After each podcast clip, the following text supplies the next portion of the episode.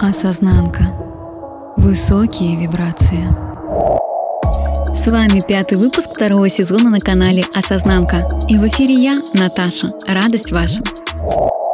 Я профессиональный астролог и продажник, коуч и акашист. Так называются люди, кто читают хроники Акаши.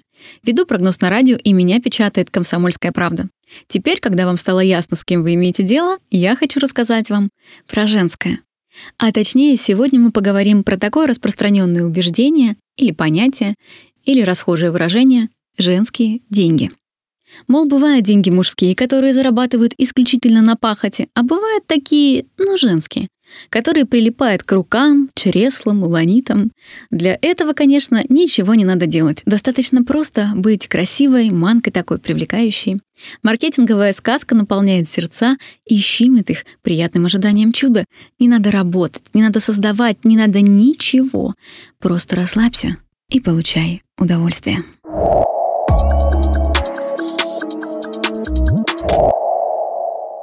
Сегодня три вопроса для обсуждения. Что такое мужские и женские деньги? Второй вопрос. Финансовое проклятие пахоты или почему женщина не хочет работать? И третье. Где взять чресла и ланиты, чтобы само прилипало? А проще говоря, где взять много денег и легкий бизнес? Там, где ты будешь действительно кайфовать. Для самых красивых и самых манящих, кайфовых женщин мой подкаст «Поехали» потихонечку. Первое. Что такое мужские и женские деньги? Мужские деньги — это те деньги, которые может зарабатывать мужчина. А женские — это те, что зарабатывает женщина? Нет. Но вы же понимаете, что это было бы слишком просто. Эзотерики и психологи руководствуются одним единственным принципом — простота хуже воровства. Поэтому чужой контент они воруют и усложняют. Это шутка юмора, конечно, такая. Мужские деньги и женские деньги разделяются по способу, а точнее по состоянию при их заработке. Мужскими деньгами традиционно называют те, что зарабатывают обычно бизнесы, со сложной организацией, структурой, маржинальностью, прибылями, убытками, уплатой НДФЛ, ЗП сотрудников и так далее, и так далее, и так далее. Мужские деньги подразумевают работу руками или головой. Работу подчас напряженную, работу трудоемкую, пахать, короче, там надо, понимаете? Женские деньги традиционно — это как в приколе известного комика. Денежка зарабатывается одной женщиной и уносится к другой женщине. Они делаются в легкости, удовольствии, кайфе, не напрягаясь. И сами идут в руки. Тебе для того, чтобы заработать эти деньги, не надо напрягаться. Надо наоборот, много удовольствия получать от жизни, покупать себе новые наряды, радовать себя, есть, спать, ходить на массажи, радовать чужой глаз. Потом тебе будут платить, и это считается женскими денежками. Классно, правда? Есть какой-то пробел во всей этой логике, не находите? Ведь по факту деньги и в том и в другом случае зарабатываются на каком-то деле или на какой-то работе. Представить себе мир, где большие суммы оборачиваются на счетах из легальных источников без уплаты НДФЛ, встреч налоговой, найма персонала, его увольнения, оборотов и всей остальной вот этой истории весьма и весьма затруднительно. Я сейчас имею в виду ту работу, которая хотя бы есть в перечне профессий. Ну, типа содержанок, жен, я не рассматриваю здесь. Так что способ заработка всегда одинаков. Есть работа, и мы ее работаем, получаем за нее денежки. А вот вопрос, куда мы их тратим и успеваем ли мы делать что-то, кроме работы, как раз-таки ходить на массажи, отдыхать, это вопрос скорее трат, а не заработка. У меня есть своя градация и деление денег на мужские и женские. Принцип ее таков. Мужские деньги зарабатываются собственным непосредственным трудом. Это деньги, которые напрямую зависят от ваших непосредственных действий. Я бы отнесла к этой категории денег ремесленничество, индивидуальное предпринимательство и самозанятость. Работу в найм, где ваша работа непосредственно совершать какую-то операционку. К женским деньгам я бы отнесла все, где есть вопрос создания высокой прибавочной стоимости, синергии, управления, найма, где вы либо чужими руками осуществляете работу без вашего непосредственного участия в процессе производства, и сами никак не связаны ни с тем, чтобы сделать эти блага, услуги, товары, ни с тем, чтобы их продать и так далее. Однако деление это очень узкое и настолько ничего не дает, что даже не представляю, зачем его вообще производить. Ведь в разные периоды своей жизни человек умеет совмещать в себе разные энергии, пробивную мужскую и принимающую женскую. Поэтому, на мой взгляд, ключевую роль в деньгах занимает как раз умение сочетать в себе пробивной, логичный, деятельный мужской характер и принимающую гибкую, мягкую женскую часть.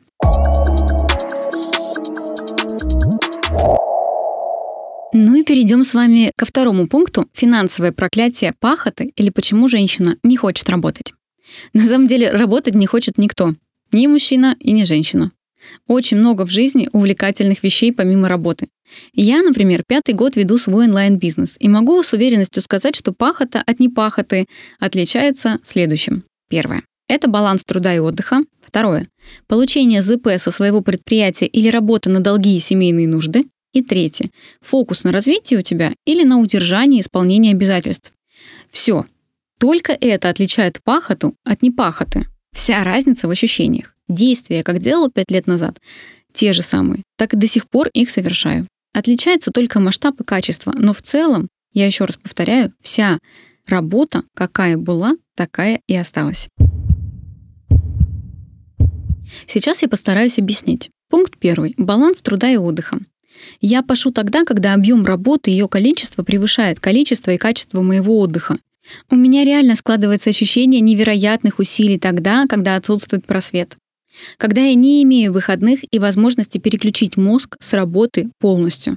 Поэтому не надо сходить с ума и истощать свои запасы энергии. Вам необходимо отдыхать и отдыхать качественно, полностью отключаться от работы и совсем не думать о ней. И ни о чем, что с ней связано. Во время такого отдыха приходит масса идей, масса новых впечатлений, эмоций, мозг переключается с решения одних задач на другие, и совершенно не похожие на те, что он привык решать. Таким образом, в мозгу формируются новые нейронные связи и новые синапсы. В целом мозг никогда не отдыхает, он всегда находится в работе и даже ночью. Поэтому задача задействовать просто его другие зоны. Пункт второй. Получение ЗП со своего предприятия или работа на долги и семейные нужды. Неважно на самом деле, где вы работаете, на себя или в найм. Если ваше ЗП уходит на оплату долгов или доход с вашего бизнеса уходит на оплату долгов, на восполнение семейных обязательств, а не какие-то личные нужды, ощущение пахоты вас вообще может не покидать. Потому что, во-первых, все мы эгоисты. Мозг согласен тратить силы организма на то, что приносит ему выгоду. А иначе зачем все это надо? Вот выдача зарплаты себе главная задача любого предпринимателя и любого сотрудника найма. Именно так вы спасаете себя от выгорания и обеспечиваете мотивацию зарабатывать еще и еще. Пункт третий. Фокус либо на развитии, либо на удержании и исполнении обязательств. Если вы держите фокус на развитии, всегда легче. Ведь сами подумайте, что интереснее — делать что-то новое, улучшать, совершенствовать или пытаться следить за тем, чтобы все не упало. Помните этот мем «Наташа, Наташа, мы все уронили». Так вот, тут то же самое. Вам намного легче и интереснее будет работать, если вы держать фокус станете на развитии вашего предприятия или вашей работы, или вашей карьеры, или того, что вы делаете.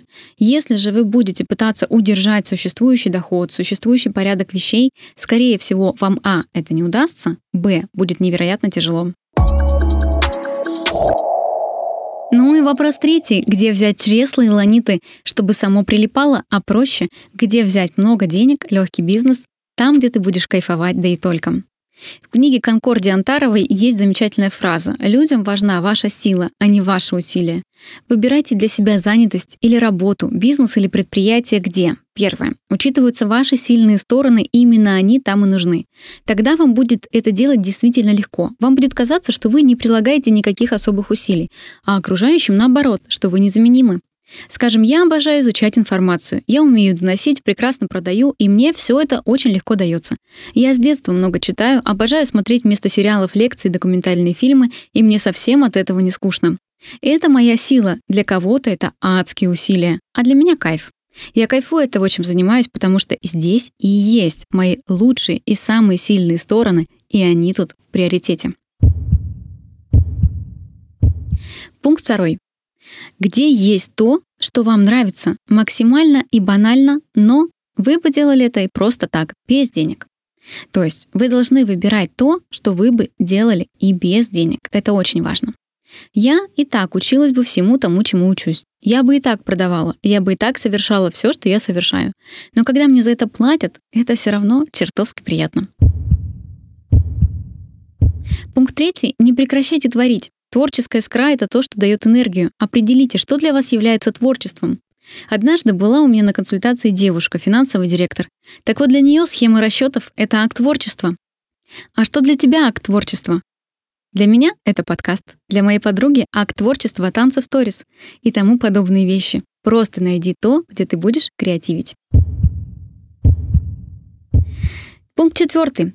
Учитывайте количество денег на рынке и в нише. Если для вас не важен финансовый потолок, тогда можете этот пункт пропустить. Если же для вас финансовый потолок важен, и вы не умеете ограничивать свои потребности и допускаете мысль о том, что они со временем будут расти, тогда обязательно выбирайте нишу, где этот рост возможен бесконечно или, по крайней мере, наравне с вашими потребностями.